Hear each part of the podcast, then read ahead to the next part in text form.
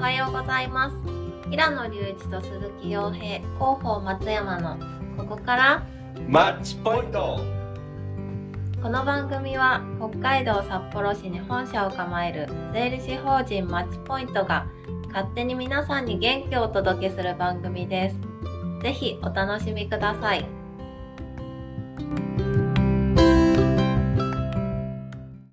はい第40回目になりますおーす素晴らしい。いいですね。続いてますね。ねじゃあ40回目。テーマはごいテーマはテーマは4月ということで、新年度についてそうですおね。話をしていきたいなと思います。新年度、新年度といえば、なんですかね、入学ですよね。うんうん僕も入学式とかね、う子ん。供子供のやつがあったんで、あ、確かに新年度だな、みたいな意識は。そういうのがあるとね、うんあるよね。うん業界的にはだって新年度とか言われてもさ、あこれから3月月で忙しくなるなぐらいでしか思ってないじゃない、きっとみんな税。理士業界、会計士業界はね。確定申告終わったなーから、税理、何 ?3 月申告大変だなっていうところの隙間みたいなところが4月の頭な感じがするよね。なんかね、大量に新卒が入ってくる業界でもないからさ、そうだねううんん。なんかそういうちょっと新年度みたいなのが多分作りづらいというか、うんとう思いんますけど、でもやっぱりこう、新、えー、観光庁とかうん。うん。もそうですけど、やっぱり挨拶すると、ちょっと部署が変わったんでとか、そうだね。ううんん。ガラッと変わるタイミングだったりとか、もちろんマネーフォワードもね、新卒が大量にいるので、そうだうん、やね。うん。っぱり新年、新しい風が吹いてきたな、みたいな。部署の移動とか新しい人が入ってくることによって、うん。やっぱり今までとは違う感覚にもなるので、確かにね。うんまあ、そういうなんかリフレッシュとか気持ちのなんか切り替えっていうのはすごく大事なんだろう。うんうんうんでもこの間、その新年度で、入学もそうですけど、はい入社式が結構テレビで取り上げられてたんですうん。よ。ああ、そうだね。大企業さうんんうんの。うん。あれ見てると、うんなんかちょっとやっぱり変わってきたなと思っているのが、そうだね。なんかもう、わ子供が少ないからかわからうないけんど、うんすごい、あのー、なんか贅沢なというか、うん大事にしてますみたいな。うんうんうん。めっちゃ多くて。なんか、どこの会社だったか忘れたけどさ、うん赤絨毯を、もうすごいね。こう子供学生が歩いて、そのま横をさ、先輩方が拍手で迎えるみたいな。人生でレッドカーペットを歩いたことがないよ。ねアカデミー賞かみたいなやつだよね。そう。で、あの、初ドラさはいはいんのはい。入社式も、うんまあ、僕もちょちょろっとだけインスタかなんかで流れてたの見たんですけど、あの、あそこのスペースあるじゃないですか、うんうん初ドうラんの。うん。あそこからこう出てくるんですけど、あの階段みたいなところに多分学生の方が並んでて、で、終わったらこう並ぶんです。降うんうりてくるんですけどん、その先輩方が上からこうメッセージ書いたなんか桜吹雪みたいなうん。ものをうバんーって投げて、えーで、まあ後でこう拾ったら、うんそのメッセージが全部書いてるみたいな。うーんすごいなと思って、ここまでやっぱりちゃんとやるんだと思ってうん。うんうんうんやはり大事っていうね、新卒大事よみたいな、大事にしてるよっていうのも、まあどの会社もうん。すごくメッセージとして伝え始めてるなとうんうんうんなるほどね。子供が少ないってのはそういうことよ。そうだね。なんか、そうだ、ちょっとどこの会社かわかんないんだけど、それこそパナソニックとかだったかなわかんないけど、入社した時の初日なのかなはい。自分らしい格好でおいでみたいな感じ。おわーー、そうも自由 ね。初日から金髪とかなのよ。えで、新入社員です、みたいな。新入社員感見た目ではもうないえな。それってさ、昔だったらね、もう新卒とかさ、新入社員はこの格好でとかさ、うん。ここからスタートするみたいな、なんか決ま決まりみたいなあったのね。があったけど、うん多分期待されてる役割とかも違うんだろうね。うん確かうに。ん。昔はね、本当に、もう入ったら、まあ、うん銀行とかもまさに古い会社の例としていい例だと思いますけど、まあ、窓口とかさう、ん。そういうのにポンってはめられて、うんで、地方飛ばされて、みたいなうん。のありましたけど、やっぱり今は、即戦力に近いうん。スキル持ってるし、うんだ。からそれはやっぱり求めてるよね。うん。うんいや、ほんとね、なんかさ、わかんない。全然僕、あの、就活みたいなところのさ、話にあんまり乗れないから全然わかんないんだけ どさやってないからね。僕らの世代の時にさ、そんなにさ、インターンとかさ、なかったよや。ってる人いっぱいいたのかなと思って。いなかっいや、なかった、なかった。そもそもインターンする会社がなかった。僕が40前後の会社でした、はいは多い分。た。ただただ普通に、あの、企業訪問をして、 OB 訪問みたいなやつね。 OB 訪問とかをして、会社のことをよく知ってって、で、一回そこで働いてみるとかそういうのなかったもんね。なかったね。ある種、大学生とかだったら、特に一回社会をちゃんと知ってるとか、まあ、ちょっと見てる。垣間見てるっていうのもあるのかもしれないね。そうですね。今はインターンとかがあるんでね。うんそうだよね。なかったよね、多分ね。多分なかったと思う。いうん。や、なんかその即戦力として期待してるっていうのも、そこら辺である程度ちょっと見てたりするから、うん。この子に何を期待するかみたいなものが、入学式の、入学式じゃない入社式の時点で、なんかまっさらでもないのかなと思うよね、そうなるとね。そうですね。うん。いやちゃんとやっぱり企業研究もしてきてるよ、ちゃんと。そうだよね。うん調べる術がたくさんあるもんねそう。今となってはう。ん。いい噂も悪い噂も。そう。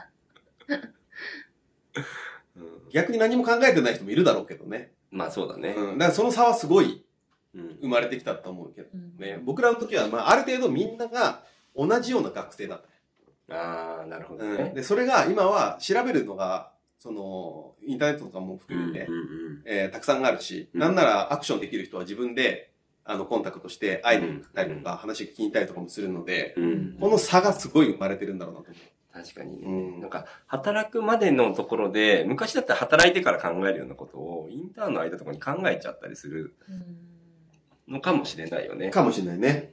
うんうん。前ね、うちに来てたインインターンじゃないけど、アルバイトに来てた学生の人とかも、それで就職先変わってたもんね。ああ、確かに。うん。あ、そう。インターンすることによってあ、そうそうそうそう、インターンというか、まあ、うちでずっと、ほら、RP やってた本あ、当はいはいはい。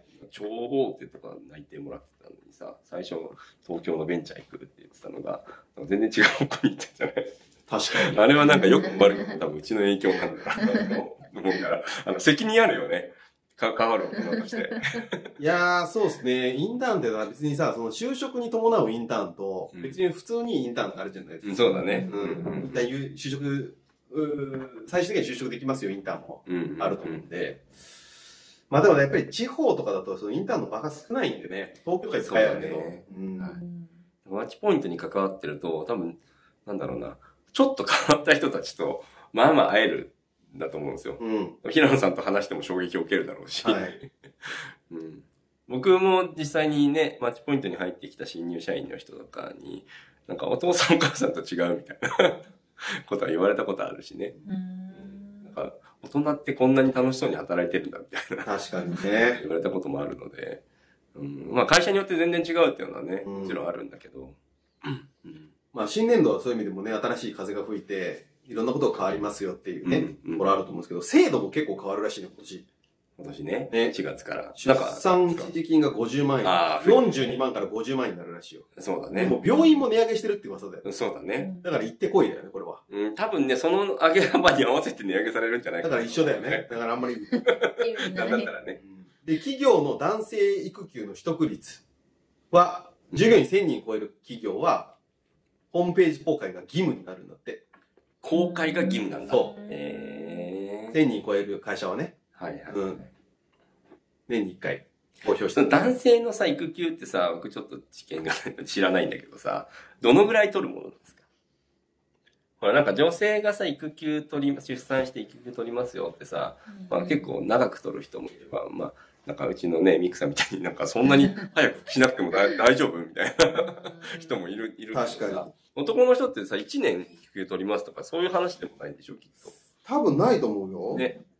なんかその育休取りましたが、どのぐらいなのかなと思って。別にね、1ヶ月とかだったら、やろうと思えばやれるじゃない。うん。なんか会社で聞いた話では、なんか友達に、うん。会社で取りましょうって決まってるのは2週間とか、そのぐらいであーはいはいはいなるほどね。でも別に自由だから、2ヶ月とか、取れ、取取ろうと思えば取れるって言ってましうん。ーん。た。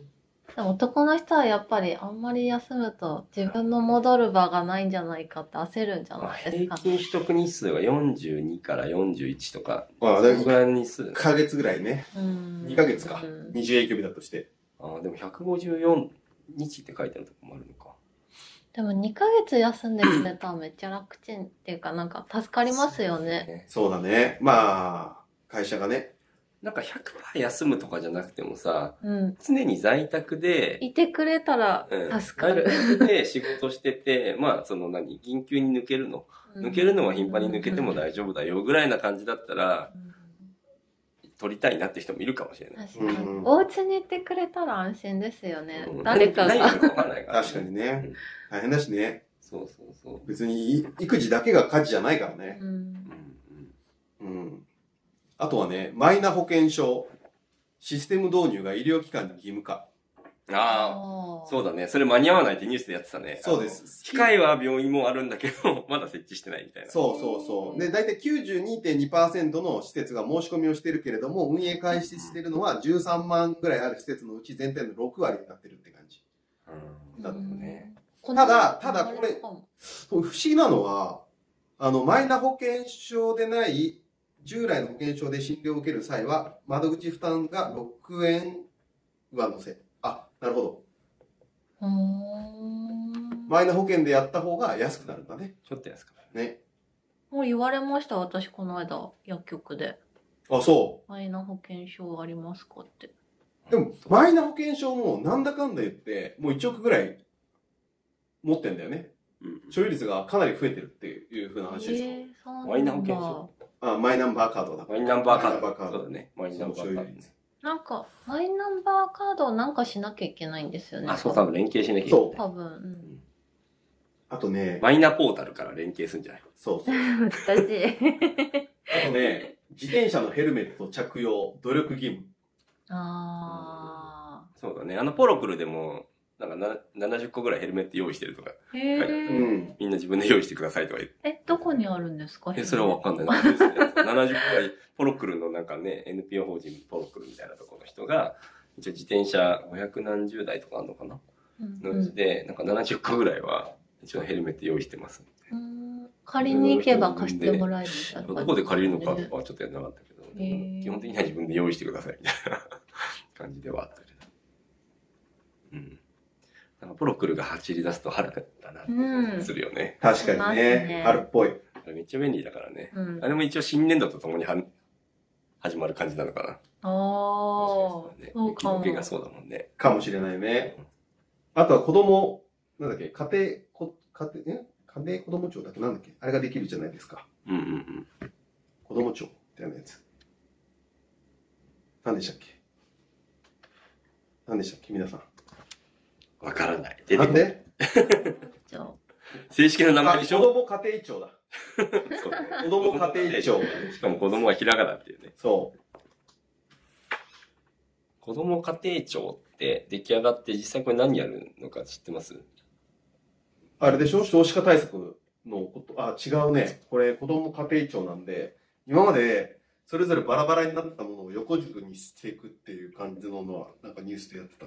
そうだね。なんか、なんかうん、児童虐待対策とかうん、し母子家庭を保護するとか、まあ、あとなんだろう、子育て支援とか、少子化対策みたいなところで言うと、でも少子化対策しかやらない庁とか作んないとなかなかそういうのできないんだろうね。そう。で、結構これ難しいのは、なんか東京23区は、高校生までの子供の医療費が無償化されるんだって。あ、そうなんだ。そうえー、素敵。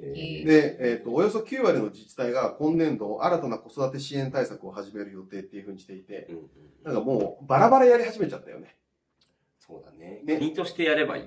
いや、これって国の政策なのかって話だよね。 まあそうだよね。で自治体の方もやっぱりこう、人口を増やすために、うちの町はこういうことやってますよみたいな形で、結構、ふるさと納税みたいな感じで差別化をしてるので、はいはい。うんそうだね。うんなんか昔で言ったら多分財政が豊かなところが子供の医療費無料とかなんかやってたイメージがあるよね。んそうそうそうん。う。なんかこうやって考えるとさ、めちゃくちゃいろんなことが、やっぱり新年度でうん。変わってくるよね。まあそうだね。まあここをめがけてね、変えてくるっていそううそうそのはあるよね。どこ、どこからやるかって言った時に、じゃあ区切りがいいからみたいなのもあったりするからね。う。でいろんなプレイヤーの人たちが新しい、まあ制度も、制度も特にそうだけど、うんこう、新年度からスタートするわけじゃないですか。うんだからその情報をキャッチアップするのが、もう今僕らですらこうやって、うん。なんかよくわからんじゃん。そうだね。ね。でもこれちゃんと把握しとかないとさ、時代に取り残されるよね。うんそうだね。なんか結局はさ、自分に関係ありそうなところしか見ないから。確かに。見ないから、多分、何子供の話とかは子供がいるから多分気になるうん。とか、これから子供欲しいなと思ってるから気になるみたいな話だろうけど、そうじゃなかった時に気にしない人っていうのは多分たくさんいるんだろうなっていうふうに思うし、うん。うんうん、情報のね、取り方みたいなの、どっかでやった気がするけど、難しいよね。ニュースでとりあえずいっぱい流れてくるから、いその中からまあ気になるところだけ深掘りするみたいな形になることが多いのかなと思うけど。ちょっと余談ですけど、東京ディズニーランド、ディズニーシーって4月20日以降、えー、値上げをするらしい、また。18歳以上の大人。今いくらか知ってる1万円くら ?1 い日ワンデイパスポート。 9000円ぐらい、 7500円が8200円に。えーもうちょっと安かった。い かに行ったことがないかっていうイメージだけで喋ってたのが分かるけど。えねでもなんかハードルな気軽に行けないですよね。ー、まあ北海道に住んでるとね、なかなか気軽に行こうってする場所じゃないけど、東京にいるときは結構割と僕も気軽に行ってたんでう、ん週末じゃあディズニー行くみたいな。でもそれがやっぱりこうやって一番前後になるとちょっとね、うん学生とかは、まあちょっと学生は割り気があるだろうけど、ハードル高いよね。確かに。そうですね。いや、まあ、なんでも値上げ値上げだからね。そうだね。本当にね。本当に。そう、最近ね、僕はもうケンタッキーを食べようと思っていた時に、1分あたりの値段で、結構上がってん なと思って。 へえ。あ、そんな違う多分今、今、290円ぐらいするんじゃないかな。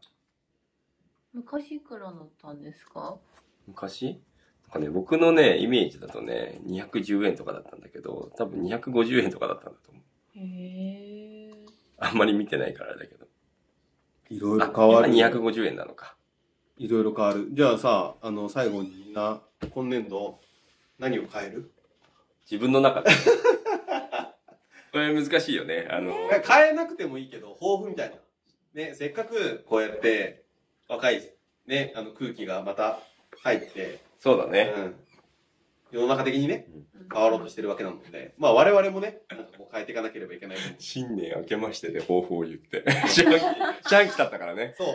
そう、上場会社みたいにね、う ん四半期ごとにアップデートしていこうみたいな。確かに。ま、マゼルさんどうですかえー、私これって何ですか仕事の何でもいいです何でもいい何でもいいで何でもいす。い生活もです。生活もね、ガラッと変わったしね。そうです。当面の目標は、あの、部屋を片付け る。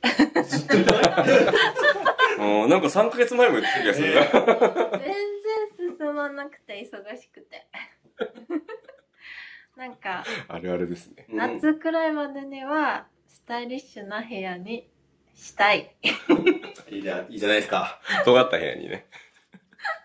じゃあ、洋平さんは僕はですね、ちょっとね、また会社でいろいろやり始めたりすると思うので、うんここはちょっと頑張り時かなと思ってます。はいなので、まあ単純に、今までより頑張って働こうかなと思ってます。大事ですそれは時間の使い方の問題でね、うんイ。ンプットに使ってる時間みたいなものを、うん実像にもうちょっと振らなきゃいけないんだろうなっていううん。ふうに思ってます。まあ、それをね、なんていうの、ギュッとできたら一番いいんだけど。平野さんは そうですね。まあ、新年度、まあ、サフィルバもね、試合が3月末で終わって、そうだね。はい、もう新年度入ったって形になるんですけど、まあ、うち、あの、かなり大きくいろんなことを変えるので、そうだね。はい、それに向けてガッと準備をしてうんやっていかなきゃいけないんで、まあ、鈴木さんと同じくですね、濃厚な時間うんをしっかり使っていかなきゃいけないなっていううん。感じなのと、やっぱりこう、まあ、とはいえ去年やってたことと、今年や同じことをやっても、アウトとは一緒なので、うん。やっぱり去年やってなかったようなことを、意思を持って、うん新しいことに挑戦をするんだと。まあ、新しいこと怖いんでね、失敗するかもしれない。ないし、周りの人から何言われるかわからないけれども、でもやっぱり強い意志を持って、えー、新しいことに挑戦することから、そうだ全てねは始まると思うので、そうだうね。ん。 平野さんが新しいことやめようぜとか言い始めた日がいつか来る新しいことをや る、何かのウイルスにかかってるよね。新しいことにやることに飽きるパターンもあるかもしれない。 そうだね。もうそろそろいいんじゃないはい。ということで、新年度またみんなでワクワクしながら頑張っていきましょはい。はい。じゃあ最後、松山まとめの時間です。えー、こっからまとめるんですか じゃあ皆さん、えいえいおーで締めましょうう。か。はい。新年度頑張るぞえい、えい、おー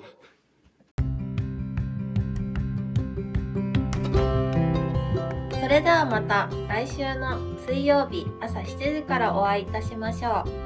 ここまでは平野隆一と鈴木洋平と広報松山がお送りしましたここからマッチポイント